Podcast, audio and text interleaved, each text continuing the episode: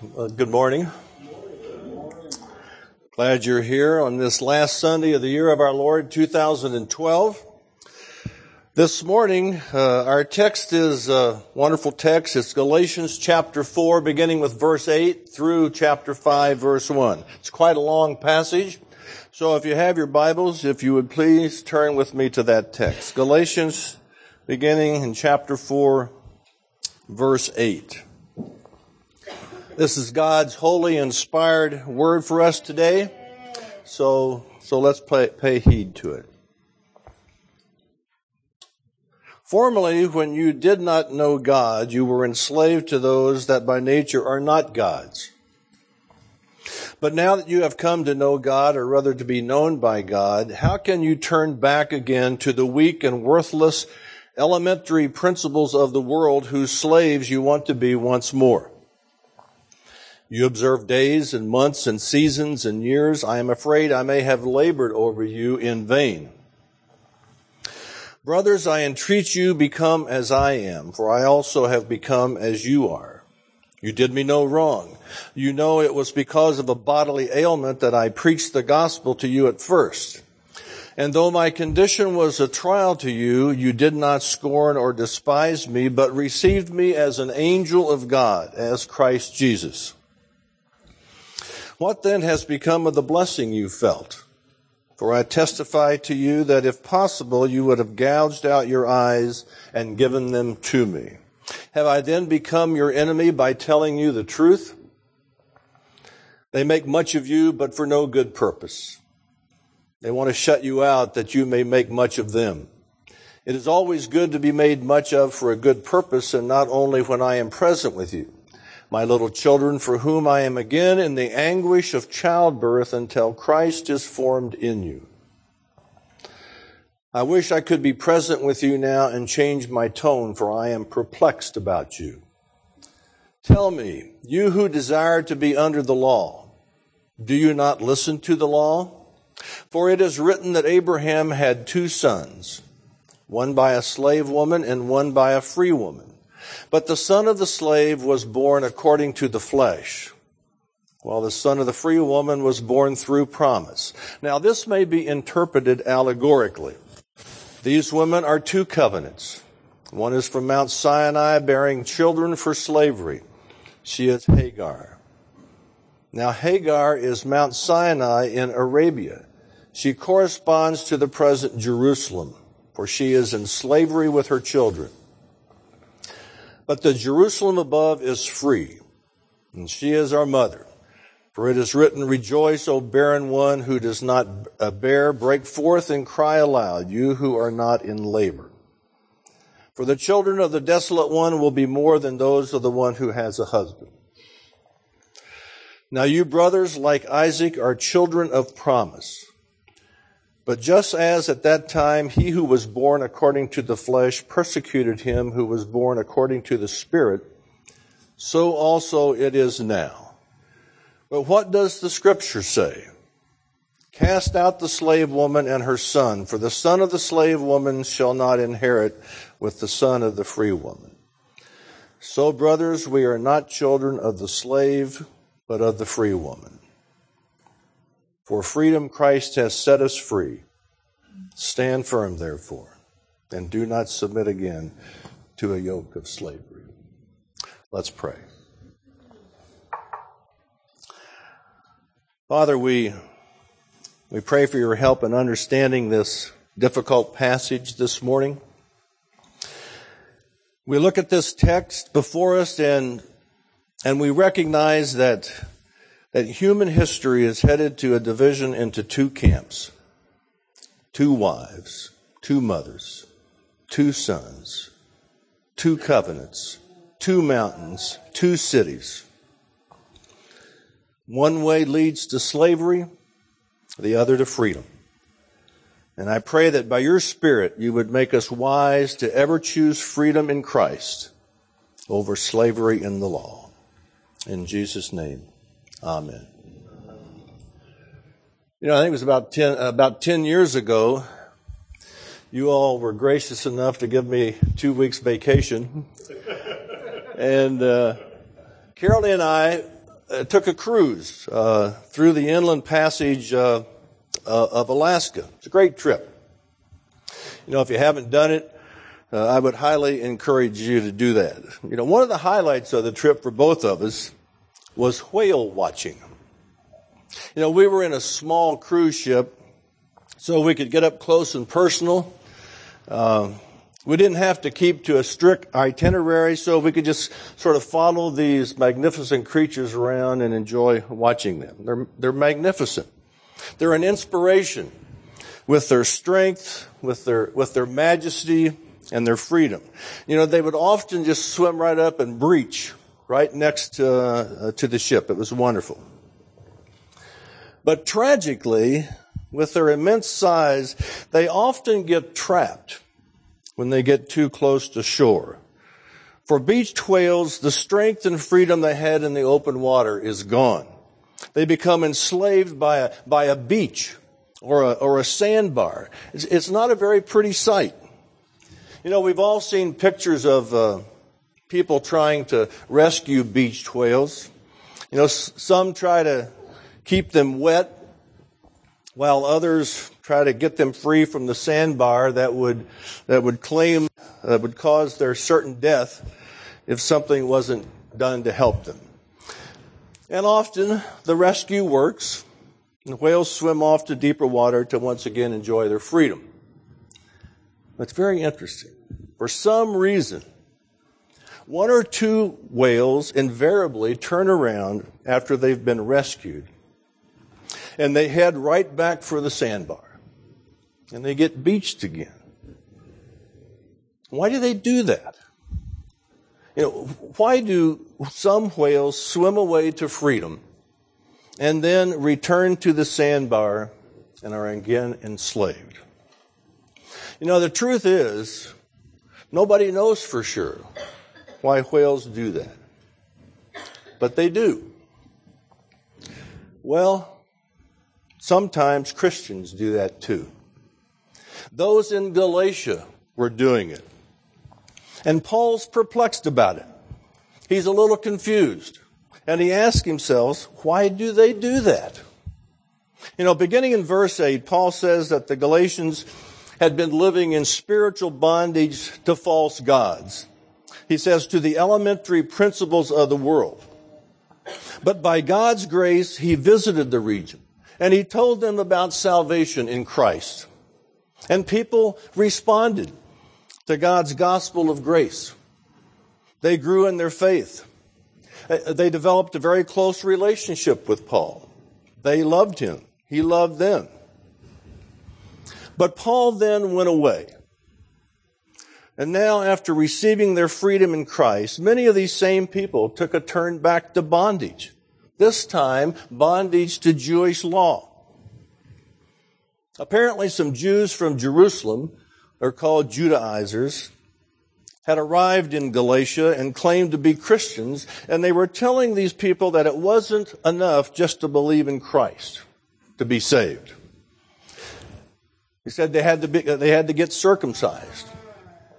They had to keep the Jewish law. They had to observe all the old Jewish feasts and festivals. And, and many of them were, were buying into this false gospel. And Paul is perplexed. Why would they do that? Why would they give up their freedom in Christ and go back to being slaves again? Doesn't make any sense to him. He starts to believe that all his labors among them were in vain. His close relationship with these people had come unraveled because of this. Their joy was lost. And Paul pleads with them here not to go back again into spiritual bondage. Now, up to this point in the letter, Paul had been pretty tough on these Galatians. He'd been arguing much like a lawyer who comes into a courtroom. He simply defends his case without any real concern for people. Or like a theologian who's amassing all sorts of, of scriptural knowledge to prove his theological point. So far, his argument has been impersonal. It's been all head and no heart. But with chapter 4, verse 12, everything changes. Now he becomes very tender, becomes very personal. He's no longer Paul the apostle, the theologian, the defender of the faith. Here we're hearing Paul the pastor, the lover of souls. He calls them his brothers in verse 12. In verse 19, he refers to them as his children. And he even goes on in verse 19 to liken himself to their mother who's in labor over them until Christ is formed in them. So, no deep theology here. Paul's pretty much done with that at this point in the letter. Now he's talking to friends who've wrecked their lives by a foolish decision, and he is afraid for them. He pleads with them, begging them not to do this, not to go back. He says he, he cares too much for them to just sit by and see them destroy themselves. He, he begs them to become like him with full freedom in Christ. He says that he became like them. He became a Gentile to, to make them like him, also having freedom in Christ. Paul also reminds them of the relationship that they previously had. In the past, they would have done anything for him. It says here that they took him in when he was sick. They did him no wrong. They didn't scorn or despise him. They treated him as if he were Christ Jesus himself. He testifies that they loved him so much that they would have torn out their eyes and given them to him. But those who turned back into bondage no longer felt close to Paul. They now saw him as an enemy. They could not handle the truth of the gospel. And Paul's afraid for them. You know, he asks, What's happened to you? You know, what's happened to your joy? Where's that, where's that spring in your step? Where's that song in your heart? You, you made this great exchange, trading your bondage for freedom. How can you now go back into bondage, into spiritual slavery? Paul asks these questions. He's perplexed. And can't we ask the same questions today? You know, how can we understand it when someone who responds to God, who gives evidence of repentance and faith, then is baptized as a testimony to that faith, and then turns back? You know, how, how are we to understand that? It's hard. It's perplexing. You know, Paul knew the weight of ministry.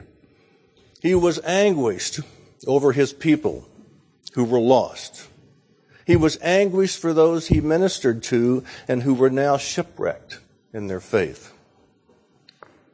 We know that same anguish as well, don't we? We know how Paul felt. You know, you as parents, some of you have felt that with your own children. Carolee and I know that anguish with a wayward granddaughter. She's breaking our hearts. You know, pastors and elders feel the pain amidst the flock that God has given them to care for when they see one go astray, go back into slavery. You know, you've seen pastors and elders of this very church shed tears of grief and anguish and pain when they have to discipline one of their own who has gone back. Don't ask me to explain why some people do that. I don't know why. But I do know that part of being a Christian leader or a parent is to know anguish. It happens whenever we see someone who knows the joy and freedom in Christ turn back to spiritual slavery. It breaks your heart, tears you up. You know, I, I think it's wrong. It's definitely wrong to be bitter about this. But, dear ones, it's never wrong to be anguished over spiritual casualties. So Paul says a lot here in these opening verses about the relationship which should exist between a congregation and its spiritual leaders. He teaches that our attitude toward them should be determined not by their spiritual or by their personal appearance, not by their theological whims, but by their hearts, by their loyalty to the gospel of Christ, by their faithfulness to the message of the apostles, and not by anything else. And what should their attitude be toward us?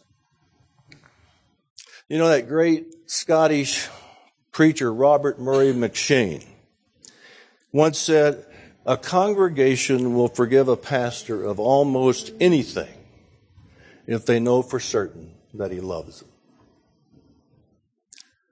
John Calvin wrote, if ministers wish to do any uh, good, let them labor to form Christ, not to form themselves in their hearts.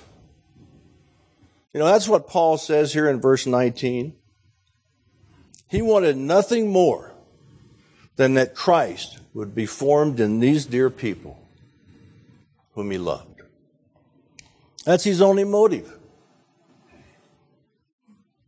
He's not interested in padding his resume like the Judaizers were. He wasn't concerned with building up his reputation like they were. That's what verses 17 and 18 are all about. No, Paul's not into that. You know, as one of your former pastors used to say, he's a one trick pony. He only wanted Christ to be fully formed in these people whom he loved. Dear ones, that is Paul's message to us too. You know, a church needs people who, in listening to their pastor, listen for the message of Christ. And a church needs a pastor and elders who, in laboring among the people, look for the image of Christ being formed in them. Well, let's, let's move on. Starting with verse 21. Paul reviews a bit of Old Testament history, and he says that a thoughtful review of this history will bring us to the same conclusion that if you're free in Christ, you simply cannot go back to living under the law. That only leads again to slavery. But he uses a, a, different type of argument here than he's ever used before. He uses an allegory. And, it's not so much an argument, I think, as it is an illustration, as it is an example of the argument that he's already made many times before about grace above law, grace over law. Let me just say a few words here about allegorical interpretation of Scripture. You know, an allegory is a method of interpretation which says that one thing is true, but also says that underlying it is a hidden meaning, which is also true. You know, one of the greatest books ever written outside the Bible is Pilgrim's Progress. It's totally allegorical. But the use of allegory to interpret Scripture, it's been very harmful in the past. You know, the Jews in uh, Alexandria, the rabbis, uh, they really went bananas on this thing. Uh, they left a legacy to the church that we really never got over until the Reformation. They allegorized everything. You know, just a couple of examples. They said that the two denarii given by the Good Samaritan to the innkeeper signified baptism and the Lord's Supper. Some of them said that the river Euphrates wasn't an actual river, but means the outflow of good manners, and on and on with such foolishness. You know, using an allegorical method to interpret the Bible invariably leads to reading into Scripture our own preconceived ideas about lots of things, about church tradition, about our cultural whims, and even our prejudices. And we shouldn't do that. It's dangerous. Instead, we should find out what the scripture means in its context. But there is one instance when it's okay to interpret scripture allegorically. And that's when the apostle Paul, under the influence of the Holy Spirit, says that it's okay. And that's the case here. Why did he do it? I don't have the first clue. But here, Paul takes an actual historical event, he gives it a deeper meaning, a meaning which surely was not intended by Moses when he wrote about it. He says in verse 24 that the event in question can be interpreted allegorically. Some of your Bibles may say figuratively, but the actual word there is allegory. So, bottom line, unless Scripture tells you specifically to do it, don't do it. Now, tapping into this slavery image that Paul uses throughout this letter, he asks his beloved gospel forgetting and beloved gospel forsaking readers, Tell me, you who desire to be under the law, do you not listen to the law? And playing on this word law, which I think, I think he's actually talking about the first five books of the Bible, the Pentateuch, the Torah. Paul is saying here, so you want to try to be justified, to be right with God by your good works?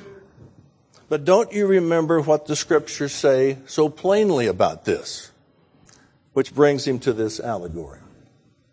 And that may be a problem, you know, if you don't remember your Old Testament history. So here's a crash course. Genesis 15 through 21 tells us that when Abraham was 75 years old and Sarah, his wife, was 65, God promised them that they would have a child. Well, time passed and they waited. They waited a month. They waited a year. They waited two years. They waited a decade and nothing was happening. And Sarah's biological clock had run out. So not wanting to see God embarrassed by being unable to fulfill his promise to them, what did they do? They took matters into their own hands and late in their old age, Sarah gave Abraham her slave Hagar, who became pregnant and she gave birth to a son, Ishmael. But then years later, when Abraham was 99 and Sarah 89, God came to Abraham again. He rebuked him for his lack of faith and again promised a son through Sarah. And a year later, Isaac was born. Now, here's the situation Hagar and Ishmael's status was now in a precarious place. And it was made all the worse when Sarah saw Ishmael scorning Isaac when Isaac was about three years old and Ishmael was about 17. That was when uh, Isaac was weaned. You know, can't, you know, can't you just picture the scene? Here's Ishmael. You know, he's been the top dog all these years. He's been the heir all along, till three years ago. And then this snotty nosed, crummy little kid moves in. And his parents give him this big party. And at the party, Ishmael's grinding on Isaac. And Sarah sees all this. And she tells Abraham to get him out of the house along with his mother and the horse they rode in on.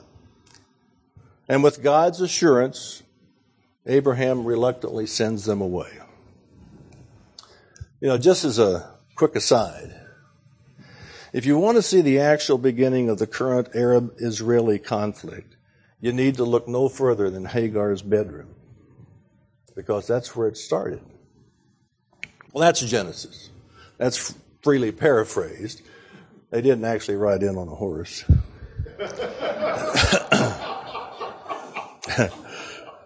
but here in Galatians, Paul uses these actual historical events to set forth two covenants, two ways which people take in life. One is the way of reliance upon the law, reliance upon good works. And the other is the way of reliance upon the gospel of Christ. And there's a major conflict between them. So much so that we have to be clear of the differences between them. So let's just take a quick look. The first of these ways is that of living by the law. It's a way Paul identifies here with being enslaved. He speaks here of Hagar and Ishmael, who, who represent a twisted view of the covenant and a trusting in works. This covenant was made at Mount Sinai, which actually lies outside the promised land in Arabia. It represents the way of human effort of living by the law. Paul attacks the present Jerusalem, which is Judaism, the folly of legalism adding to the gospel of grace. He pleads with his readers to turn back from this path that will surely enslave them in a number of ways. And let me just quickly give you a number of ways, a couple of ways in which it will enslave them. Turning back will enslave them in terms of their standing with God, leaving them no sense of certainty, no sense of security. You think with me for a moment of Hagar and Ishmael. What legal standing did these slaves have? None. No certainty as to where they stood or what their future might hold no assurance that they had measured up to God's standards. They lived in constant fear of being sent away. They felt threatened. Their status in Abraham's tent was insecure, never firm. One blunder, one little misstep could and ultimately did cost them their place in the household. You see, that's the way it is with all who rely on their good works. They can never have assurance of their salvation or their standing before God because they can never be sure that they've done enough to please Him. And that's slavery. You know, some years back, when I was the pastor here,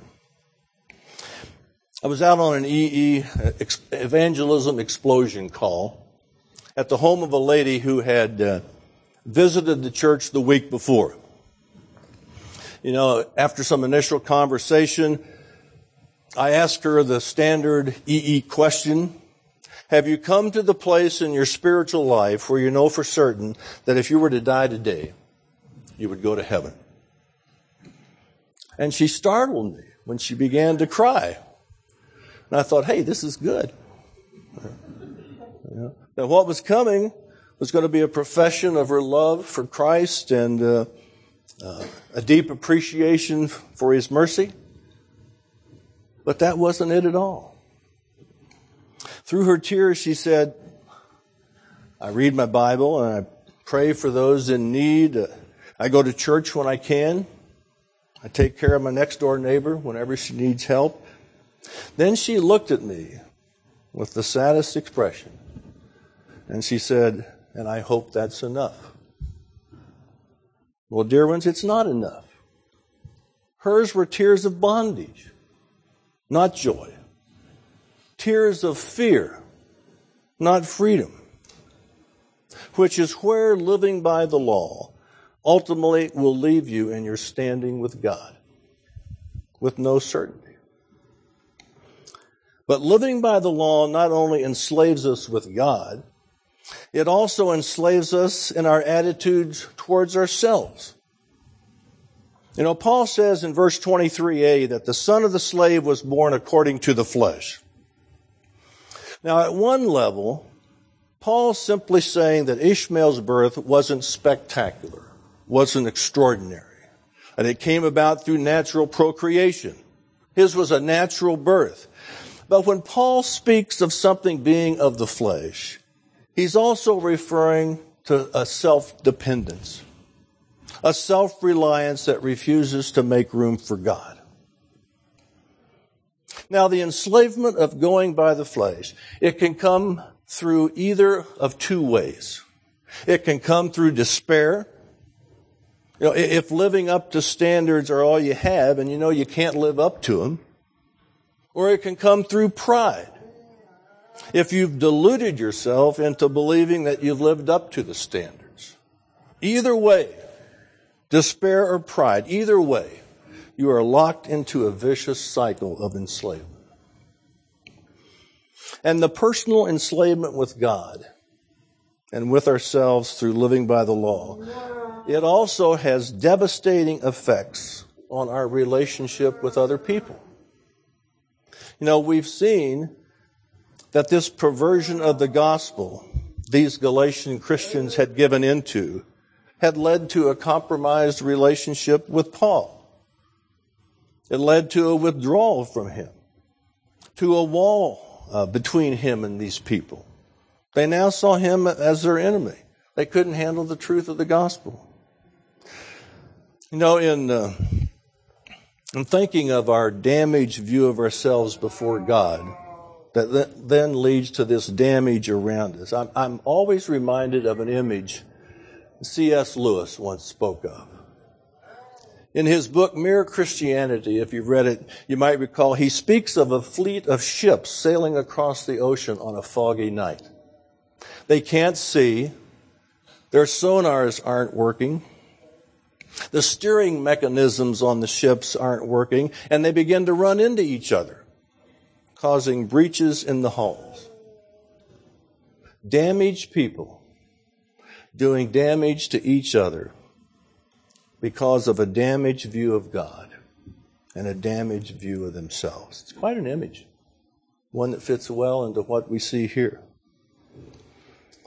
So here's the question Does that sound like you? You know, there's something here for all of us.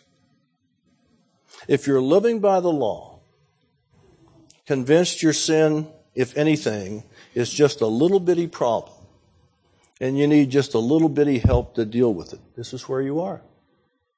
This is where you are. And this is where you're going. You're heading back to the sandbar. Now, this perspective is why the lives of the people around you are in such a mess. And yours too. And mine too. Do you think God accepts you? Do you believe He loves you? Why do you believe that? You know, if your answer is God loves me and accepts me because you're a child of the slave. If you tag any reason to the answer outside of God loves me and accepts me because of his grace and mercy, you're in bondage. You're living by the law. And that takes me to the other way, which is the freedom of the gospel, a way that cannot coexist with the way of the law. And here Paul speaks of Sarah and Isaac of the covenant rightly understood, of the Jerusalem above, rooted in being right with God by grace alone, through faith alone, in Christ alone. That way sets us free first in our standing before God. It gives us the greatest certainty. You know, think with me of Sarah and Isaac. Their place in Abraham's tent was secure. They belonged. They were the objects of promise. They would never be cast away. Secure as to where they stood. Secure as to what would be. Just as any who rely on Jesus will never be cast away by God. For they're his adopted children to whom the inheritance of eternal life belongs by right.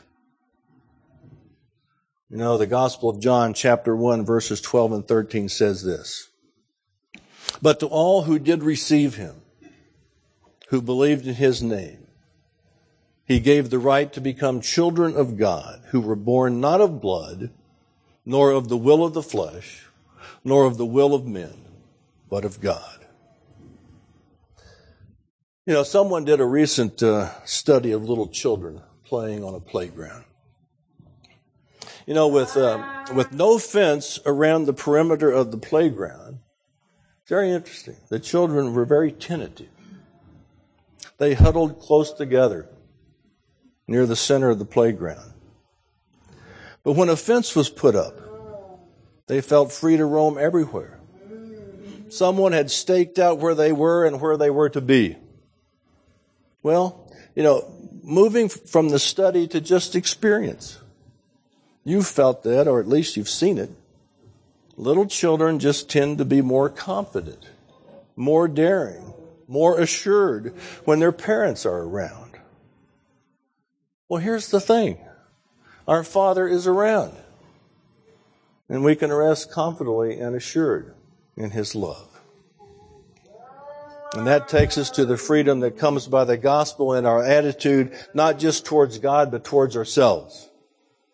Again, verse 23, but the son of the slave was born according to the flesh, while the son of the free woman was born through promise. Yeah, there's a clear contrast here. Born according to the flesh and born through promise. Isaac, born not in an ordinary way, but supernaturally by the promise of God. Just the opposite of what we said before. Born through promise, which leads to a life of Christ dependence, not self dependence, of Christ reliance, not self reliance, and of Christ's righteousness, not self righteousness. And that lifts us out of despair.